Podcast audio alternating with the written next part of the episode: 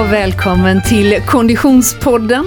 Du har klickat in på avsnitt nummer 23, denna den tredje säsong. Och jag som pratar heter Frida Zetterström. I poddstudion, dagen till ära, klädd i en väldigt snygg keps. Oskar Olsson, hej! Hej Frida, tack så mycket. Hur är läget? Jo, det är toppen. Solen skiner och våren bara fortsätter att mata på här med soldagar ju. Ja, soldagar, dock med inslag av -4 grader och snö igår. Inte där jag bor, men ja. Vad skojar du? Jag fick skrapa rutorna i morse. Oj.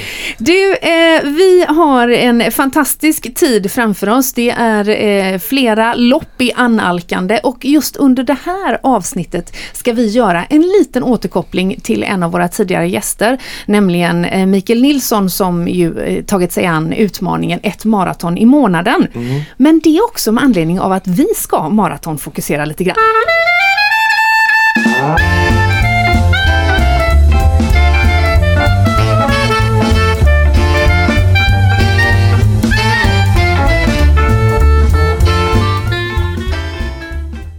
Och denna strålande dag i Göteborg kommer nu att bli ännu bättre, tror jag. För vi är framme vid programpunkten producent Niklas Träningsvecka. Hej Niklas. Hej. Hur är läget? Ja, men bra. Du, i förra veckans konditionspodden så fick vi höra hur du lite grann fasade inför denna veckan eftersom vi hade ett stort genomförande. Jobbet pikade lite i förra veckan.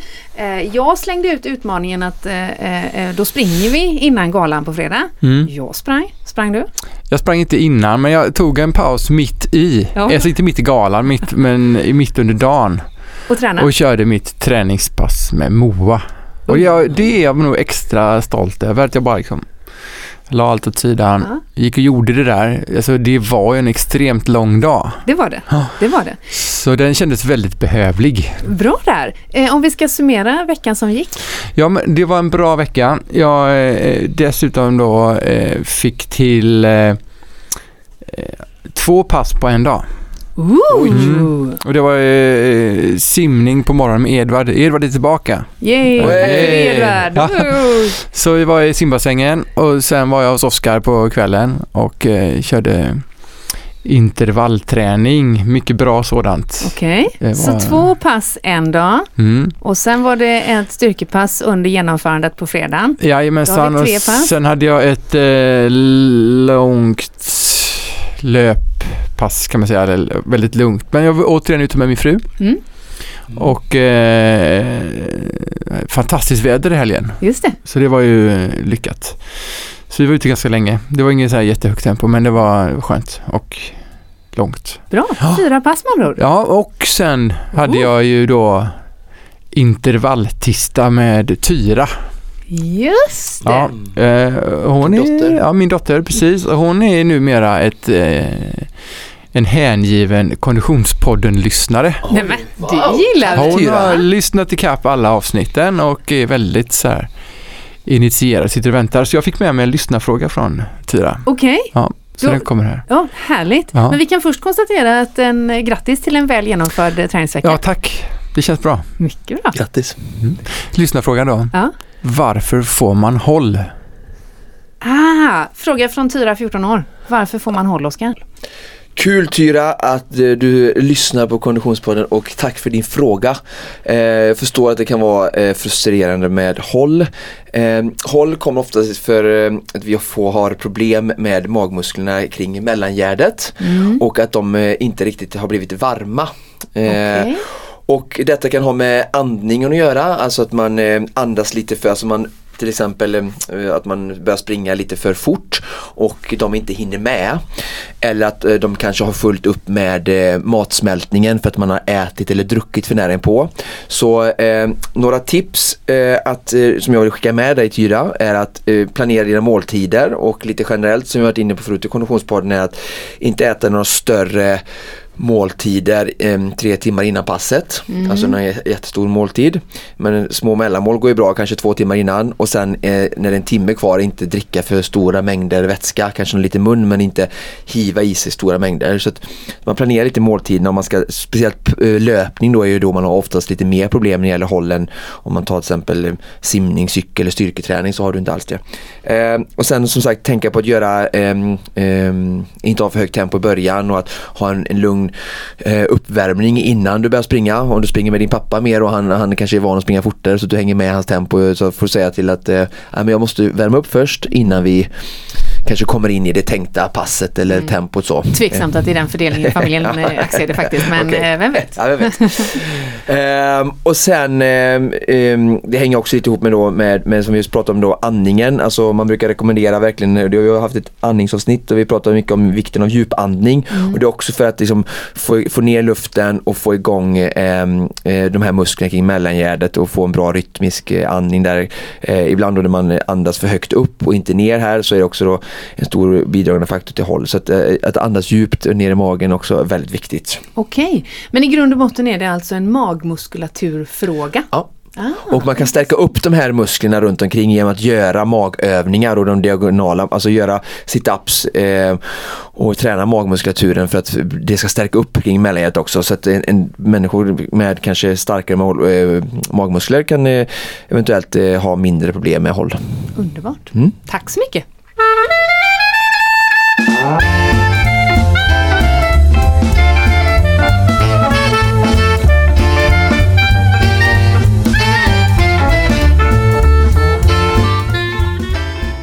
Och vi är så glada att ha med våran poddpartner Storytel som sponsor under den här perioden.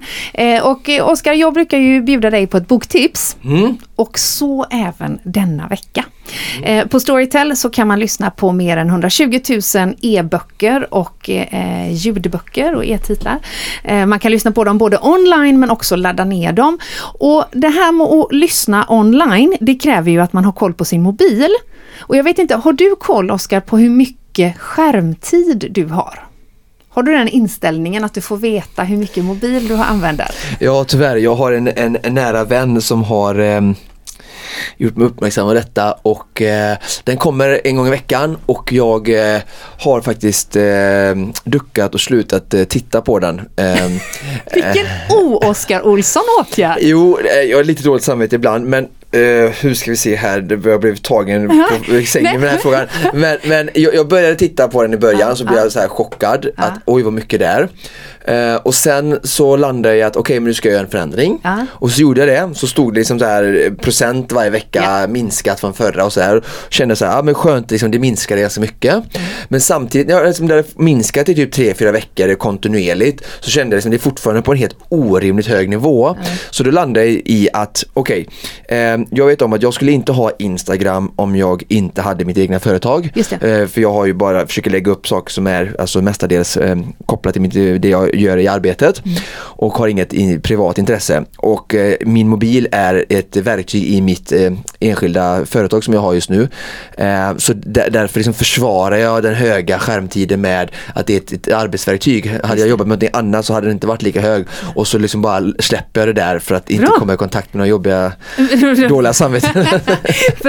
Bra och intressant. Anledningen, Oskar, till att jag pratar om detta är därför att mitt boktips denna vecka, en bok som man kan lyssna på storytel.com, är nämligen Anders Hansens bok Skärmtid. Eller rättare sagt Skärmhjärnan. Hur en hjärna i osynk med sin tid kan göra oss stressade, deprimerade. Och det här är ju en bok som någonstans tar avstamp i hur vi använder mobilen idag. Den psykiska ohälsan håller på att ta över som det stora hälsohotet i vår tid. Ett högt tempo, konstant stress och en digital livsstil med ständig uppkoppling börjar få konsekvenser för vår hjärna. kan man läsa om den här boken. Och jag tänker någonstans så här att jag tycker att det här är otroligt intressant. Jag har själv en skärmtid som är superhög av exakt samma anledning som du just sa. Och det är naturligtvis en del, men jag tror att det är otroligt nyttigt att reflektera kring detta. Och jag, allt nyttigt att reflektera. Ja, men eller hur? Och därför så ska i alla fall jag lyssna på den här Skärmhjärnan som boken alltså heter. Ja, det borde jag med göra. Ja, men eller hur? Och den finns på storytel.com. Det är bara att ladda ner och lyssna. Hur lång är den? Den är 4 timmar och 55 minuter. Det är inte så farligt ju. Nej, det är ett cykelpass. Underbart. Ja. Mitt boktips denna veckan på storytel.com är alltså Skärmhjärnan.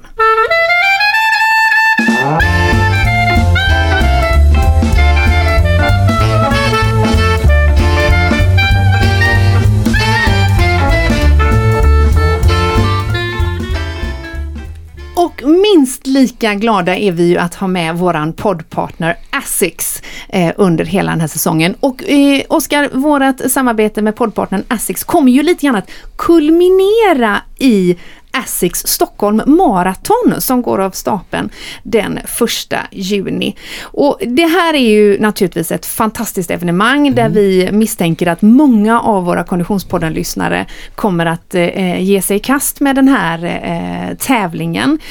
Den går som sagt av stapeln den 1 juni. Och jag tänker så här, Oskar, om jag bara slänger ut frågan till dig. Om man nu skulle komma på tanken idag att jag vill testa mitt första maraton och jag vill att det ska vara Asics Stockholm Marathon den 1 juni. Är det möjligt att komma i form i tid då? Jo, det är klart att det är. Alltså, i grund och botten, vi människor är genetiskt skapta jägare som jagade ut på savannerna eller i skogarna för att liksom få mat för dagen. Sen de senaste 100-200 åren, så har vi liksom, 300 åren, så har vi liksom ändrat sättet att kraftigt liksom, hur vi lever och hur vi använder kroppen i vardagen. Så att det är ju svårare nu, men alltså, vi har ändå kvar det som en hjälp eller en förutsättning. Så att sen är det ju väldigt svårt att svara på frågan exakt då, för att vem jag har framför mig och vad hon eller han har för förutsättningar, men om man har lite träningsbakgrund, kanske tränar 3 gånger i veckan, kondition säger vi, och bara känner att jag skulle vilja liksom testa, så går det absolut att lägga om nu. Men bara veta att när man står där på startlinjen, har gjort några av de här kanske nyckelpassen från nu då här den 11 april till 1 juni, så går man också in med samma förväntning, att man inte förväntar sig att alltså springa under 4 timmar. Bara, nej, det kanske inte, utan maxtiden på Stockholm Marathon, Asics Stockholm Marathon, är ju 6 timmar. Och det är ganska en avsevärd lång tid att vara ute ändå.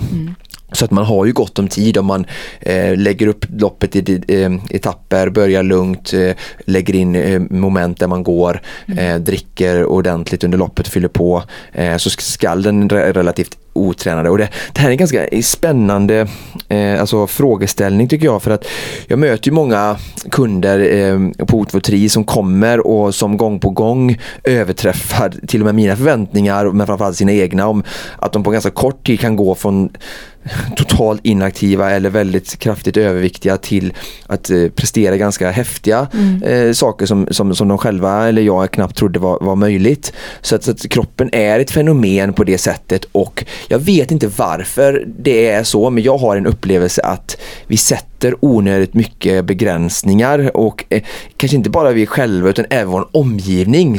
Vi hörde det i vårt avsnitt här med Anders Hörna, där de sa det här klarar du aldrig, och det triggar ju en sån person som Anders väldigt mycket då, positivt, vilket var roligt, men jag tror många får höra det, så men det går inte, eller i sin omgivning och sådär, och vi tror som att maraton det är bara elitmotionärer som kan göra det, men jag skulle säga att alltså, majoriteten av Sveriges befolkning skulle klara av det med relativt lite insats, men om man bara gör rätt saker och sen tar det med ro och genomför Asics Stockholm Marathon eller vilket maraton som helst med sina givna förutsättningar, så att många kanske springer jättefort och vi alltså, de kanske har med hjärtat och, alltså, man går ut väldigt hårt och så tröttnar, och så jag vet inte exakt hur bryt ration ser ut på i Stockholm, men i lag så tror jag att maraton kanske har att man pacear sig dåligt och sådär.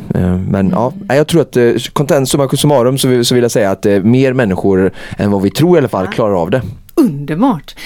Om vi ska titta på hur man bör lägga upp tiden fram till start, och då kanske det inte är egentligen en person som idag vaknar och kände det är soligt ute, jag ska nog springa Stockholm Marathon, utan man kanske är anmäld redan och man har, precis som du säger, ett träningsupplägg som har följt under en period, men nu har vi 6 veckor fram till start.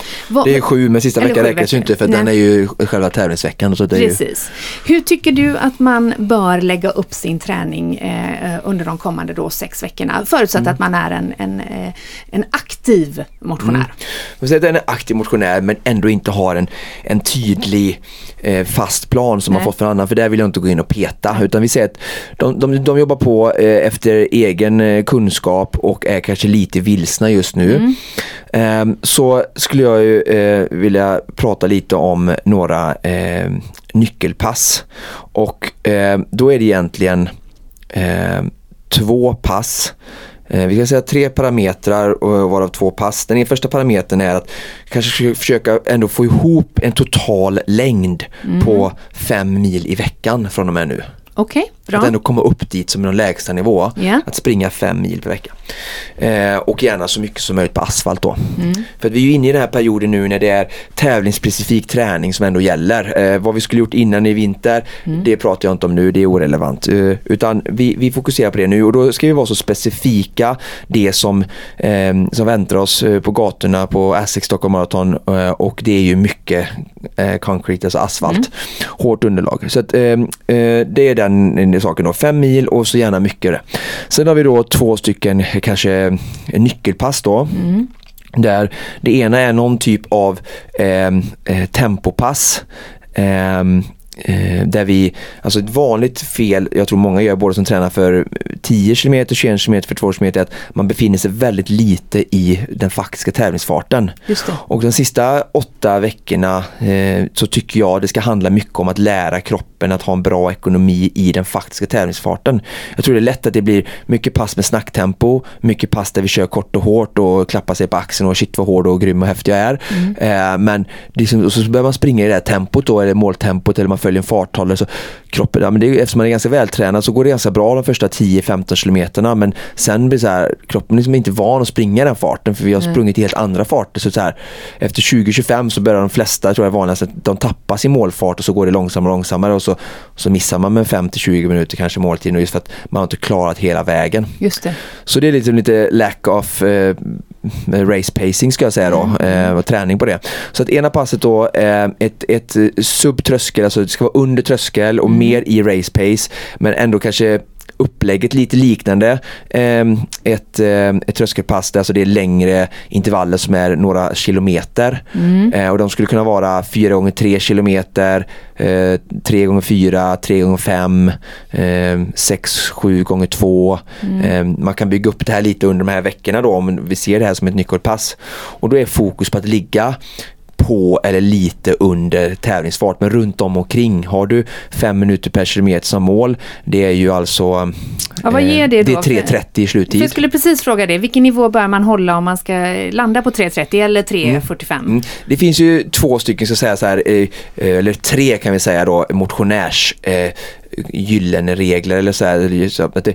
Det är ju den ena första då, nivån är väl kanske 4.12 skulle jag säga, för den är ju liksom att kunna hålla under 6 minuter per kilometer, alltså varje mil snabbare eller under timmen. Så den gränsen är väl liksom en sån här, ja men det är 10 km timmen hastighet, det är ju, tycker jag, en magisk gräns att gå under 4.12. Ja. Sen kanske vissa som någon också attraheras av 3.59 under 4 timmar, men de är ju ganska snarlika, så där kan ju liksom hänga lite på en bra eller dålig dag. Sen när vi går ner till 3.30 3.30 då. Mm. Det, som för vanliga människor kanske som lyssnar, han eller hon sprang på 3.30, för det är ett väldigt stort hopp, och ja, det kanske det är ett eller två års träning till och ytterligare för att nå dit, och då pratar vi om 5 minuter per kilometer, alltså 2 kilometer i timmen fortare. Mm. Mm. Det är en väldigt stor skillnad, alltså varje mil går på 50 istället för 60 och, så det är nästa mål då, 3.30 tror jag är ett stort mål för många att springa på 3.29, och det är att då kunna snitta 5 minuter per kilometer, 12 km timmar. Mm. Och sen det sista målet som man hör motionärer prata om, det är ju sub 3 timmar. Mm. Det är också en sån gyllene gräns.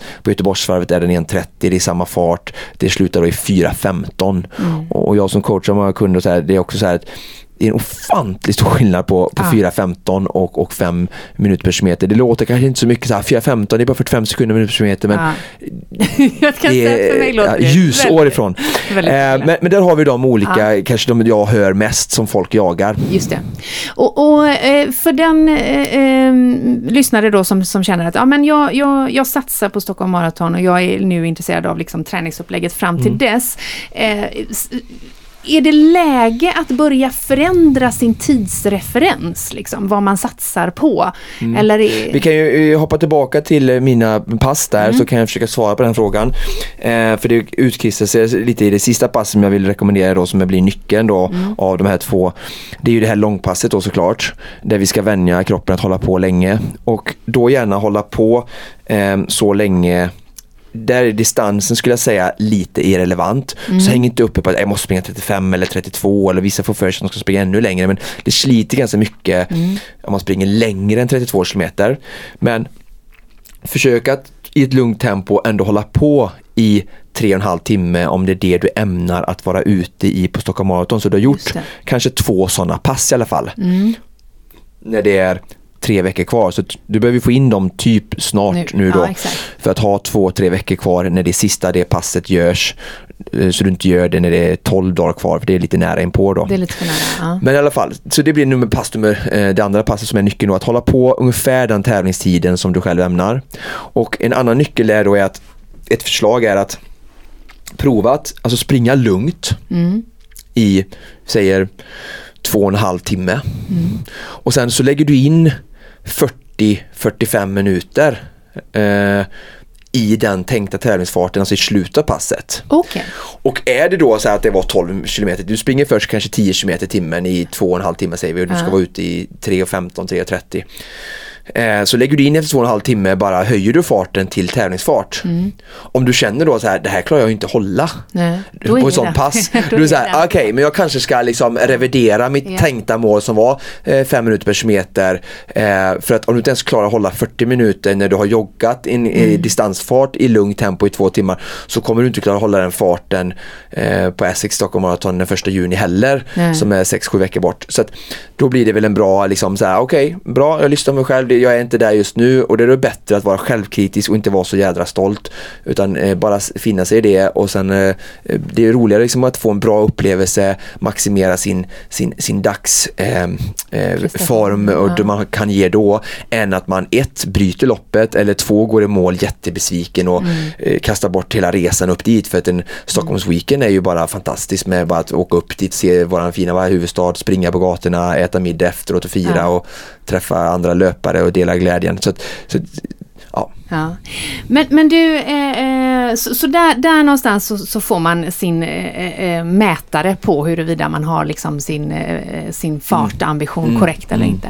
Men om vi blir lite konkreta i hur träningsveckorna ser ut, går då och blir det, förutom de här nyckelpassen då som vi har pinpointat? Ja, alltså jag tycker det är så här, vi pratar om en ganska hyfsat låg nivå hittills, så att jag sa ju det, 5 mil då, som kanske fördelas på 4 pass i veckan, och 2 de här nyckelpassen. De andra 2 passen kan vara ett distanspass, så att du kommer upp i den totala mängden, och du får ju göra matten beroende på hur långt de andra ska resultera i. Och sen i alla fall i 2-3 veckor till, ett intervallpass där du kör kanske 400-ingar eller 1000-ingar, för att ändå ha upp, jobba med fart och lite liksom din konditionsförmåga att hålla kvar toppformen, och trimma motorn det sista. Men man gör liksom inga maxprestationer när man lägger sig ner och dör, nu tycker jag inte. Man skulle faktiskt kunna lägga in 2 två pass backintervaller som är lite längre, inga jättebranta men lite motlut, som är lite längre. Här i Göteborg till exempel har vi bra långa stigningar vid Skatås upp mot Masten, där man liksom, om man lägger sig på någon typ av maratonpuls kanske, för att jobba lite mer med styrkan, för det kommer ju några sluttningar i Stockholm på Västerbron och sådär, som är, det är skönt att ha lite styrka, och backintervall är ju verkligen styrketränande för löpningen just. För jag skulle just fråga det är det en självklarhet att man stryker all annan träning som inte har med löpspecifik träning att göra nu? Ja, det tycker jag. Eventuellt att man har någon längre cykelpass som kan funka som ett uthållighetspass där man kör 3 timmars cykel så, som ett komplement, och för att man tycker det är härligt nu på våren och sådär, och för man kanske håller igång cykelbenen inför någonting annat. Men jag tycker ändå så här att ska man göra sån här stor strapats ändå, oavsett vilken nivå man är, så ska man ge sig så stor chans som möjligt att max prestera på den dagen. Så då tycker jag inte det är så här nära inpå, finns så jättemycket annat man ska göra. Nej. Men sen kan det vara så att man har det bara loppet som en upplevelse, och då kan man göra lite andra grejer också, men då ska man ju veta det också när man står på startlinjen, att det här har inte varit mitt huvudfokus. Nej, just det. Nej, precis. Än en gång, det gäller att reflektera över vad incitamenten är i detta helt enkelt. Om du som lyssnar känner att men alltså det här tänder löpargnistan i mig, så har du faktiskt en gyllene chans, därför att vi, Konditionspodden tillsammans med Asics, kommer att lotta ut en startplats till Stockholm Marathon. Vi kommer att administrera detta via våra sociala medier, så jag rekommenderar dig att hålla koll på Instagram, där heter vi Konditionspodden, och tillika på Facebook, där heter vi också Konditionspodden. Vi kommer alltså lotta ut en startplats till Stockholm Marathon inom kort.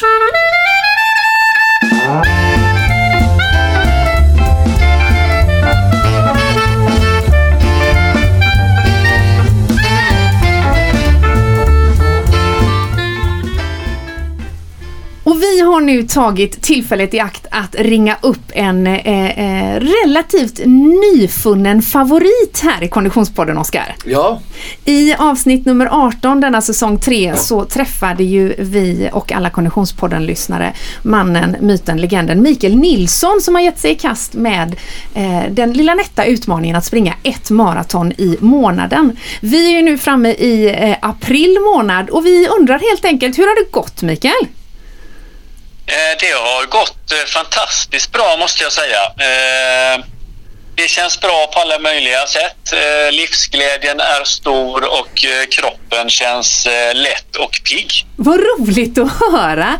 Du, när du gästade oss så hade du ju då sprungit 1 maraton för december, tror jag väl du var i då, och för hur var det nu? Hade du varit i januari också? För sen hade du ju tagit Vasaloppet som ett alternativ. Ja, precis. Så var det. 2 maraton och ett Vasalopp hade jag gjort sist.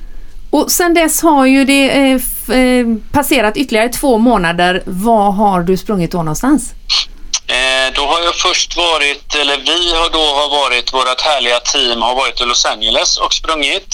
Det gjorde vi då i mars.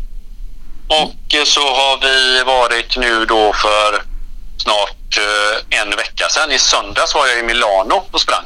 Just det. Men du, om vi börjar med Los Angeles, för det var du ju på väg till när du gästade oss i nummer 18. Hur förlöpte det loppet? Det förlöpte bra. Det var ju lite spänt, eftersom det senaste maratonloppet vi hade sprungit innan dess var Vietnam, och det var ju en hemsk upplevelse. Vilket vi då inte riktigt visste, berodde det på att vi har sprungit så många maraton på kort tid som vi inte är vana vid, eller var det bara att det var värme och flygresor och dåligt med sömn och tidsomställning. Så det var lite spänt när vi startade, så att vi var lite försiktiga och gick ut väldigt försiktigt i loppet i Los Angeles. Men vi hade fantastiskt väder, en helt underbar amerikansk publik, och det kändes jättebra faktiskt rakt igenom hela loppet. Vad roligt att höra. Den där amerikanska publiken, den ska man inte underskatta, du. Det ska man verkligen inte göra. De pumpar in väldigt mycket energi med sitt sätt, och gapa, skrika, heja på och allt. på alla möjliga sätt. Musik och ja, det var helt fantastiskt. Jag som har bott där, jag har sprungit Orange County Marathon, men jag har inte sprungit den som du sprang nu då. Är lite intresserad som tidigare residence hur bansträckningen gick ungefär. Ja, och då frågar du en kille som brukar titta rakt ner i asfalten, ja. Men 15-20 meter längre fram. Ja, nu vet jag ju att vi sprang ju på Stjärngatan, som jag brukar säga, gatan med alla stjärnorna, och lite grann genom Beverly Hills och... Vad startade ni? Rodeo Drive. Vi startade på baseballarenan. Ja, just det. Mm. Och så var det ett varv eller tvåvarvsbana, eller? Nej, ett varv. Ja. Och vi gick i mål Santa Monica, va? Nej, det gjorde vi inte. Venice Beach. Eller var det är vi? Precis jämte. Mm. Ja, precis. Ja. Gud, vad härligt. Så att, ja, det var en bra bana. För även om jag tyckte att det gick upp eller så gick det nerför. Även om det inte var några branta backar. Men det var ändå ganska få som var helt platta. Okej, lite kuperat alltså. Men du, Mikael... kuperat ska jag inte säga, men... okej. Lite sluttning. Ja, precis. Du, Mikael, du gör ju den här satsningen ett maraton i månaden ihop med en god vän. När du gästade oss sist här i Konditionspodden så berättade du att han var skadad, vilket var en av anledningarna till att ni lät Vasaloppet stå som ersättare. Hur mår din kompis nu?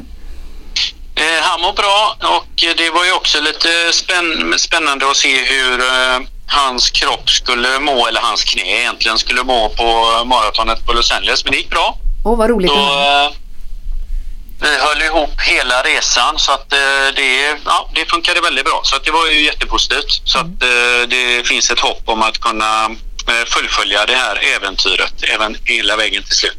Spännande. Men det här är ju historia sedan länge, för det här var ju i mars. Det här är ju några veckor sedan nu. Men bara för 4 dagar sedan, den 7 april, så sprang du maraton i Milano. Ja, det stämmer. Det blev en kort vila från Los Angeles på 2 veckor, och det är ju en erfarenhet att se hur klarar kroppen det. Det gick. Och så det var ju också spännande att stå på start där i duggregn faktiskt, och 9 grader var inte så kul i starten, men det är härligt i löpvärlden när man väl har kommit igång. Ja. Men det gick väl ut kanske lite fortare än vad jag gjorde på Los Angeles, det bara blev så, men kroppen kändes fantastisk. Okay. Så det blev det snabbaste maratonloppet som jag sprungit de här gångerna, eller utav de här loppen jag sprungit nu. Kändes väldigt bra, får jag säga. Mycket bättre än Los Angeles av någon konstig anledning. Mikael, det är ju intressant att höra, och jag vet ju att det här med tider är långt ifrån det som du strävar efter, men vi blir ju ändå lite intresserade, nördiga som vi är, läs Oskar. Så vad blev det för tid i Milano? I Milano blev det 4:20 och det loppet blev det. Så att det var helt okej, och det gick betydligt fortare på slutet, de sista 12 kilometerna. Så men det känns bra. Vi får se hur fort det kan gå ett maratonlopp. Jag tar som sagt att tiden är inte viktig, så att jag är ju inte tom eller dösliten när jag kommer i mål, förutom att det är fysiskt ändå gör ont i kroppen. Men vi ska klara av 12 också, så det är det man tänker på lite grann. Men vi får se hur fort det kan gå lite längre fram, när det inte är så många lopp kvar. Kanske man vågar tumma sig lite mer, vi får se. Och vad man klarar av också. Spännande. Du, det här spelas ju in och sänds samma dag, det vill säga den 11 april. Vad har du i din direkta närhet i tid, Mikael? Vad står på agendan? Nu är det lång vila från maraton till, eller 4 veckors vila är det faktiskt ganska exakt, tills det är Genève som står på schemat veckan innan Göteborgsvarvet. Okej. Där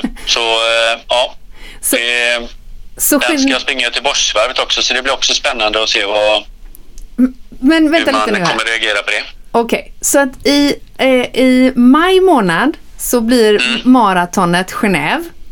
Ja. Och så slänger du in ett Göteborgsvarvet där också? Ja, veckan efter det blir det Göteborgsvarvet. Precis. Som ett träningspass, ja. Liksom? Ursäkta, vad sa du? Som ett träningspass alltså? Som ett träningspass. Såklart. Du, sen så är ju vi lite nyfikna på om du kommer att hänga med till Asics Stockholm Marathon månaden efter. Jag kommer faktiskt inte göra det, för jag är på en annan resa då. Inte på en maratonresa, men jag är borta så jag kan tyvärr inte det. Vi har just suttit och tittat på planeringen för juni, vad det blir för lopp. Och vi hade väl sett fram emot ett svenskt maraton där i juni, men det ser inte ut att bli det. För det är inte så många maratonlopp i juni i Sverige som passar, så att vi kommer blicka åt Norge i första hand och se om det finns något här i slutet på juni som vi kommer att springa. Okay. Och kanske hitta något i Sverige i juli om det nu kan finnas. Så då ser väl den närmaste planeringen ut. Tråkigt att höra att vi inte får dig med till Asics Stockholm Marathon, men vi hör ju att vi får anledning att återkomma till denna fantastiska satsning. Mikael Nilsson, tack så hemskt mycket för att vi fick ringa upp dig. Supertack för att jag fick vara med. Och lycka till på kommande lopp. Tack så mycket. Stort lycka till, Mikael. Tack, tack.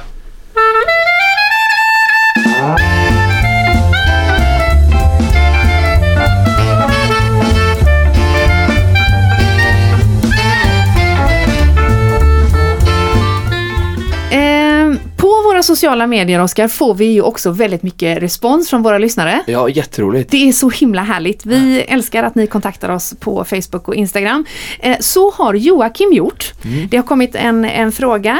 Han skriver att han har lyssnat på vårat avsnitt om cykling och önskar lite specifikt ett tröskelpass på cykel. Kan vi ge honom det? Absolut.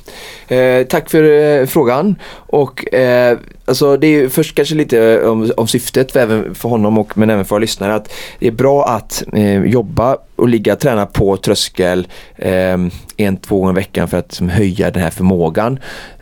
Och det är ju ett uthållighetspass som ökar vår uthållighet och egentligen grundsätt kan man säga så här att tröskel ska vara ungefär, vi har pratat lite om det här förut, och då är det 30-40 minuter total tid i alla fall.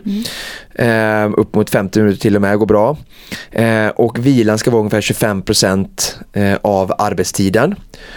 Så jag tycker att det är ett av de mest populära bland elitidrottare och många är ju 4x10 minuter med då förslagsvis 3-4 minuters vila på tröskel. Det är ett väldigt bra pass. Men man skulle kunna börja med sånt här pass att börja med 6x6 minuter, bygga upp till 4-5x7, 4-5x8 och sen 4 eller 5x10. Och ett annat bra pass med kanske lite subtröskel, så då lägger man sig inte på tröskeln utan lägger man sig lite under, och det är ju 2-3x20 minuter. Också väldigt bra klassiska intervaller för att jobba med sin uthållighet. Själva nyckeln för cykling faktiskt. Ja, det är det ju. Och sen så kryddar man ju detta nu på säsongen med långa pass då, 3-6 timmar lugnt. Tack så mycket, Oskar. Hoppas att du fick svara på din fråga, Joakim. Det är så himla kul när ni hör av er. Fortsätt gärna med det. Och detta var allt vi hade att bjuda på för det här avsnittet. Konditionspodden produceras precis som vanligt av Freda. Connecting Brands with People.